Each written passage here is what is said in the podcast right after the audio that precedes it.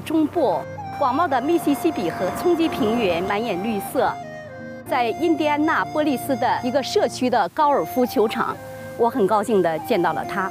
来，这集戏人生，让我们一起走进王维一。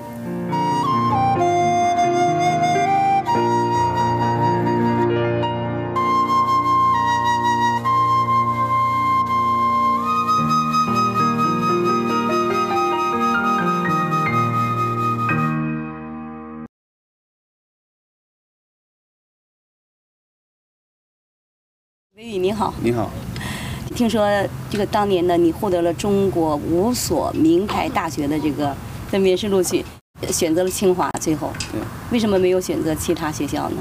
呃，因为当时我觉得我还是对理工科啊比较感兴趣一些，特别是工科这方面，所以呢，呃，我就想啊，可能清华大学在当时啊理工科这方面还是有一些口碑，所以我选择了清华大学，希望能成为一个，呃，对社会比较有用的一个工程师吧，本着这样一个愿望。嗯嗯能谈一谈你的专业吗？呃，我的专业就是光学仪器，他们也叫精密仪器，嗯、主要是用通过光学的方法来进行呃测量啊、测试，这么一一门学科。在清华大学，这个印象最深刻的是什么呀？呃，我觉得清华呢受到这个整个这个社会风气的一些影响吧，它也是一个小的社会，它也在发生不断的发生着变迁。呃，当我刚入清华的时候，那时候是九一年，我还有幸啊认识到许多这清华的比较啊、老的教师，他们都是在文革之前呢受到过高等教育，并且在一直在从事这个教学的。他们在这个学风上、教学方面都是非常严谨的。我有很多同学，他们都是非常优秀的、非常有天赋的这样的一些学生。我们有谈到，您因为自己的信仰，遭受了那么多的酷刑和这个，呃，接下来就是这个八年的冤狱哈。那么您又是一个这样有远大抱负的一个青年，是怎么样的一个过渡哈？怎么样的一个一个过程？你成为一名学生哈，清华大学的学生，呃，成为一名这个法轮功的这个修炼人士呢？啊这确实是一个 比较曲折的一个过程哈。我本来呢就是生长在一个无神论的一个家庭，那么我的这个呃祖父祖母，嗯、他们都是在在共产党的这个无神论宣传下都是无神论者。我呢也在这个环境中成长，接受的教育也都是无神论。嗯，所以在我脑子里，什么修炼呀，什么气功啊，什么宗教信仰啊，完全还包括迷信啊，都是混在一起啊，乱乱在一起。或者准确的讲，什么是这个修炼，什么是气功，在我脑海里是一片混乱。对对，一片空白。对，但是要提到这个这个修炼，或者说是这个宗教信仰，共产党给我灌输的这些东西，就是这一类的，都是属于迷信色彩的，对我来说就有很大的这个障碍。成长在无神论家庭的王维宇，他学习的是理工科，他梦想成为一名优秀的工程师。可是随着科学知识的增加，他并没有解除心中的困惑。一个偶然的机会，他读到了一本书，从此呀，敞开了一扇门，他的思想和世界观发生了颠覆性的转变。那么这究竟是怎么样的一个过程呢？我九五年的时候在清华，我就看到关于法轮功的宣传了。怎么样的宣传？我在清华呢，首先呢看到了一张法轮功的一个介绍。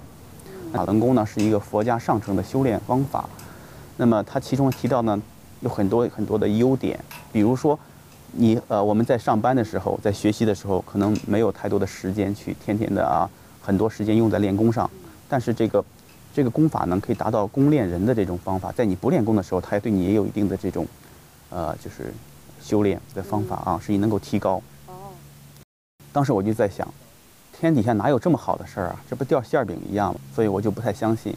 到后来我才知道，原来法轮功是直指人心的功法，心性上要求是特别高的，在生活中一点一滴中对你都有所要求。是怎么知道的？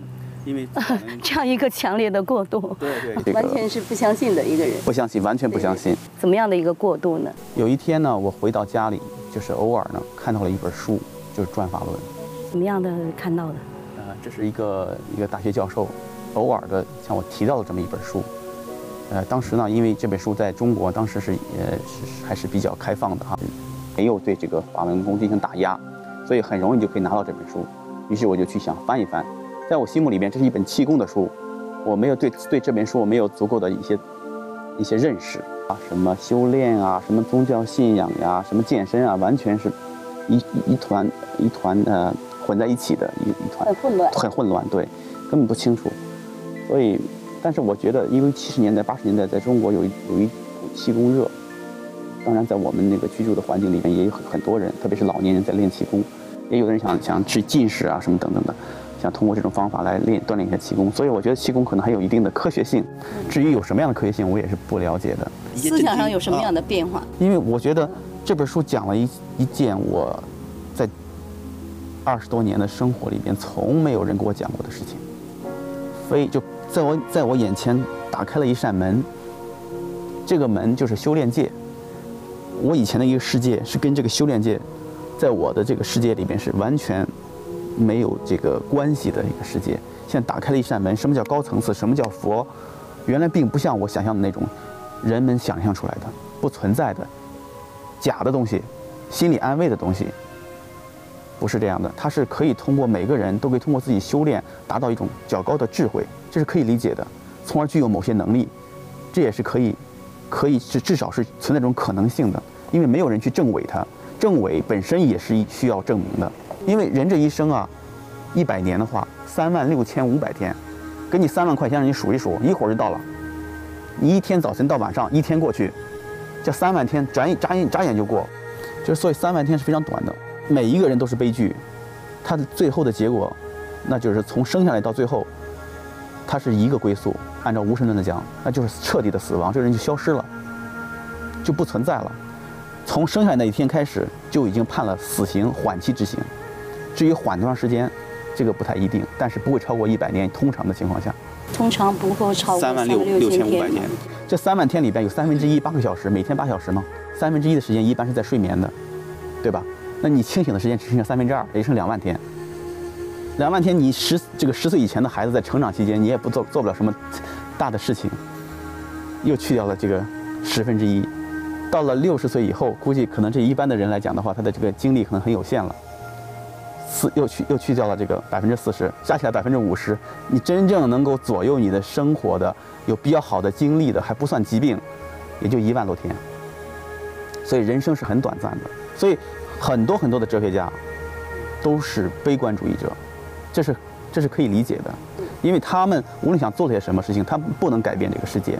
从根本上来讲，这个世界的发展也是有规律的，他所所谓的那创造也是一个发展的必然。而他自己也不能左右自己的生活，而他所所所能左右的一点点的日常的生活里面，也只有一一万多天的这种这种动态范围，就很小很小。所以人生是个悲剧。就你本身是学科学的嘛，对，那你怎么样从你的这个专业角度理解对这个神佛的这个信仰和对和这个就是修炼的道理的理解呢？当我看到第一讲的时候，我发现过去人们对美好的向往，对善良的这种渴望。对善良的人希望得到平安的这种祝福，从而演化出来的所谓神话，这些东西都可以通过修炼获得这种较高的智慧，可能使你能够打破过去所认为的这种不可改变的这种框框，这是很让人振奋的。而且这个东西就是从物理学上，或者从自己的呃理解上是可以理解的，是通过修炼而达到较高的智慧。从而能够把一个问题看得比较清楚一些、透彻一些，从而获得一些能力，我觉得这是可以理解的。现在在中国呢，把这个名词科学也变成了一个形容词，认为科学的就是正确的。所以这种科学的方法和体系是否就是科学的呢？这个并没有人给出一个绝对的证明。相反，也有人提出了一些关于逻辑上的悖论，就是矛盾的地方啊，就是不能够解释的地方。其实呢。我们可以从更广泛的角度来去理解，在我眼里边还有很多我所看到的很多科学家，很高级的科学家，知名的科学家，他们对科学是怎么认识的呢？科学本身是一种信仰，你必须要相信我们的数学，我们的逻辑可以解释这个世界，然后你再用这个方法去试图去解释它。就好像你要相信我这条路能到达华盛顿，然后你在这路上走。但它究竟能不能到达华盛顿呢？能不能达到认识这个宇宙绝对的最终的真理啊，或者是，呃，达到你所要达到那个目标呢？没有人给你证明。他们就是有这样的一个信仰，所以科学本身是一种信仰，宗教也是一种信仰。在西方的体系社会里边呢，可以看到这两种信仰同时植根于人们的心中，而这两种信仰是不矛盾的。所以很多了不起的科学家，包括牛顿，他是近代科学物理学的这个数学物理学的这奠基人了。也是科学奠基人，那么他就是也是一个非常非常虔诚的基督徒。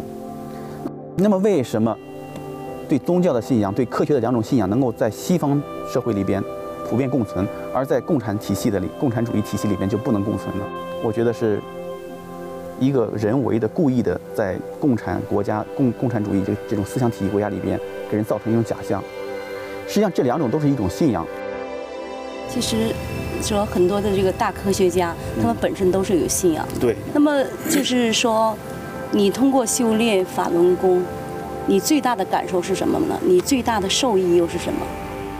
我最大的感受就是说，使我的生命啊突然变得更加有意义。是怎么样子的？在我在我的现在这个原有的生活的这个世界里边，打开了一个新的世界，而且这个世界比我原有体系更大、更广，使我能够知道人最重要的是什么，这个人为什么要活着。他这个生命的价值在什么？那么生命的归宿是什么？我要做哪些具体的工作或者是努力，才能够提升我的生活质量，才能使我在此生以后的所有的这个生命里面都变得更加有意义？这是我所要想的。因为这一万多天、两万多天、三万多天，很快即将过去，我要看更长远的，所以我的生活就变得非常的有意义。我希望了解这个世界。我希望看看这个世界它到底是怎样的。如果我不对这个世界有所了解，那么我就批判它，或者说它不好，或者说不对。这不是一个真正的科学家应有的一个态度。科学家对对于任何一件事情，对他否定、肯定，都要是有有理由的，有理由的。虽然它不像实证的科学，我可以用实验来证明，但是我可以通过我自己的修炼、自己的体会，从自己的这个认识上。得到证明，所以这也是一种证明，只不过这种证明不能够去展现给别人而已，不能够展现别人而已。嗯，可以谈一点吗？对，比如说就看到第二讲了，就谈到第二讲，第二讲是讲讲关于天幕的问题。这个问题在修炼界可能谈的比较多，在这个呃我们日常生活中谈的比较少。那在共产体系国家，特别在中国，往往给他贴上这个这个迷信的标签儿。那么对这一点我是有切身体会的。我在上初中的时候。每当夜深人静或者集中精力学习的时候，在我两眉之间这个位置就有一种明显的外力作用。这个外力作用是好像往里用力的顶，在旋转的往里顶。因为当时我年龄很小，我不知道这是为什么，而且它很强烈，力量很大，所以我那时候还没有训练法轮功，完全没有。所以我根本不知道什么叫法轮功那时候。当时我就很担心自己的健康问题，我担心脑子里是不是长什么东西了。于是呢，我就让我父亲去，去帮我去找医生，有很多脑外科的医生啊，等等这些医生啊，他因为我们家住在医学院，所以我就很方便的找到这些医生，他们帮我去看。经过找了很多医生，最后的他们给我结果是什么呢？说你在青春的发育期，身体会有一些变化，而你呢，可能在心理上呢不太适应这种变化，产生了一种怀疑的心理，一种负担，一种负担，叫做疑心病好了。我一想，我就心里边有更有负担了。我心里想，这是再往下说下去的话，这个问题，如果我再给他解释、再给争辩的话呢？我说这不是我的负担，确实是一种感觉，很强烈的感觉。我甚至可以帮着他揉一揉我的自己的这个位置。对，嗯，我想最好不要。什么东西呢？我不知道啊，当时完全不清楚。我如果想试图去解释的话，而我又不能够提供证明，他们首先会说我这个人精神上出问题了。我不想让别人把我贴上这样的标签儿，我最好就保持沉默。我再也不提这件事情。嗯，那后来是你一直就这个问题解决了解决不了。每当这个夜深人静的时候，特别是我在学习用心的时候，就很强烈。只要我很专注的时候，就很强烈。这个东西一直一直持续多久啊？从你十几岁的时候，对，得得有十几年。一直到我看到了《转法轮》第二讲，他所说到的这个往里转、往里顶，我完全有这种感觉。我我也没有那那，是什么东西？转法轮里说它是什么东西啊？这就是说是天幕的问题。那天幕是什么呀？到底啊？在普通人的这个心目里面，天幕是以有一定的神秘色彩。那么在共产主义国家里面，就把它贴上标迷信的标签了。天幕呢，所以众说纷纭呢。从我看了这法轮功第二讲以后，我有自己的理解和认识了。那么我所认识认为这个天幕是实际上是人具有这么一种本能，这种本能呢是你能够看到现在所能看到的四百纳米到七百纳米的光，也就是说赤橙黄绿青蓝紫以外的光，你能够看到，能够能够就是在你脑海里边形成一个形象。那么这就需要这光子呢，从我们的眼睛啊被吸收进去以后呢，它会到达里边一个叫黄斑的一个一个部分，从而形成了一个信号。这一个信号呢，就生物电电信号，然后呢到到达你的这个视神经上，然后在脑海里边成像，是这么一个东西。那相反呢，如果说是这个光啊，它不在四百纳米到七百纳米，人是不是就看不到了呢？现在医学上认为看不到，而在中国的这个中医上，或者说是中国的修炼界却能够看到。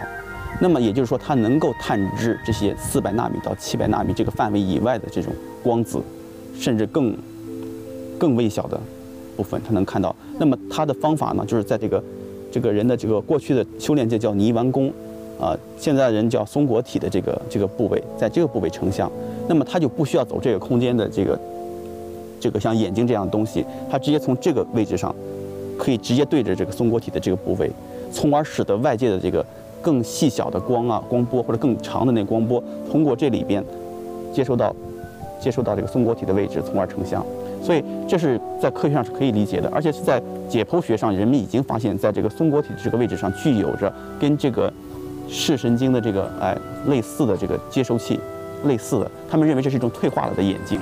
就现在医学已经证实这一点了，你说是吗？已经认识，它只不过是退化的，在胚胎期间把它包在里面了，它退化的退化的过程，事实上是不是退化的呢？在训练界是态度是不一样的，而且因为这，因为我看到这本书的时候，我从来没有跟这跟这本书的作者去谈到过我有这样的感觉，而且他所描述的这种感觉跟我的感觉是完全的一致，嗯而且告诉我为什么。现在是怎么样的？我我现在这你个你修炼法轮功之后是怎么样的？和之前有什么不一？甚至在我这个在我这个位置上，经常会翻花儿，就是那种呃黑色的、红色的，像花儿一样开放，更强了。更强了。更强烈了。对，它翻花看得很清楚，而且还不只是翻花了，能看到更多的五彩的那种图像。那是什么呢？那个图像那就我觉得就是我我另外四百纳米到七百纳米以外的东西，在我脑海里有所有所展现，它代表是什么东西？这是代表着是这个空间所看不到的东西，但是它是存存在的一个东西。这个东西就是一个事实存在，就像我们现在桌子啊、椅子啊，这个这个世界是一样的。另外空间也有一个世界，那个世界在我眼前有所展现而已。这是一个很自然的一件事。这个事件解决了我这个长时间困扰我的一些问题，我的兴趣就来了。于是我我必须得站起来。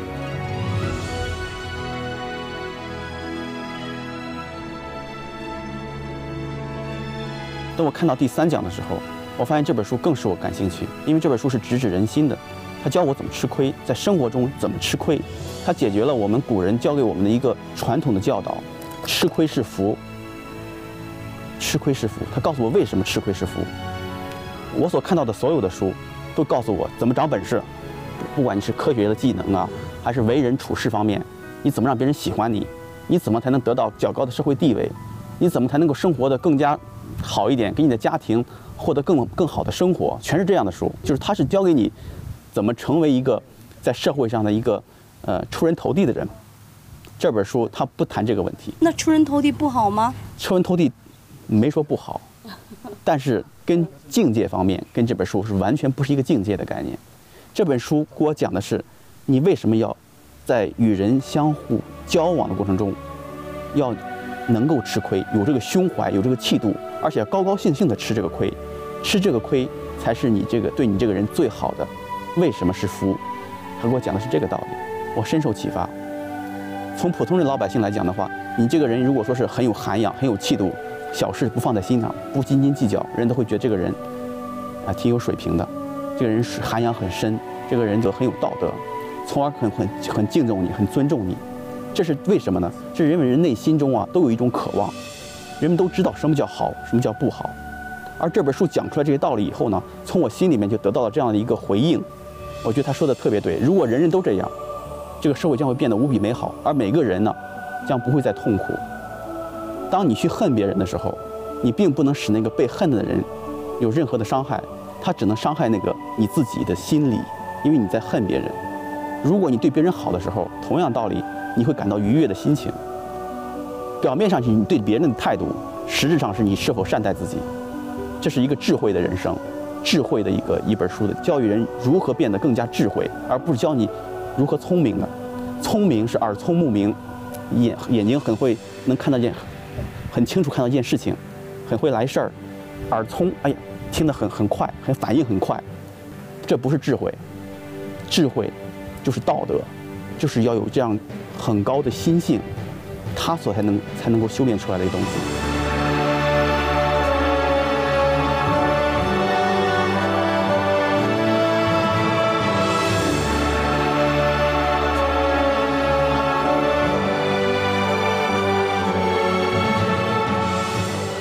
今天呢，维宇给我们讲了一个哈，呃，可能与很多人观念不同的这样的一个 一个道理哈，教人《转法轮》这本书教人学会如何吃亏啊。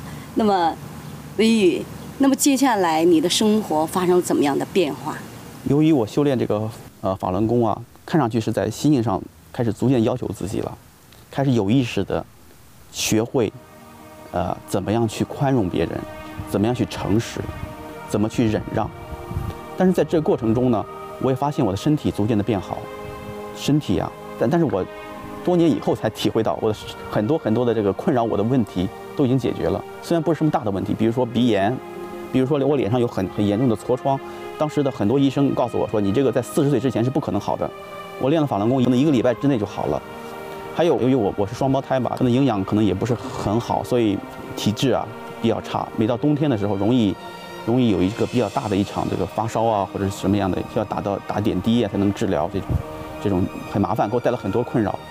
我修炼法轮功以后，这些也都没有了。我在甚至在，我可以在打坐的时候，一个小时之内雨下着，等我这个打完坐一小时以后，我回到自己的这个寝室，冲一个冷水澡，擦一擦，该干嘛干嘛，一点一点也没有感冒的迹象。所以我觉得这个法轮功带给我的生活啊，是非常高的一个生活质量，让我心情啊变得更加的宽容豁达。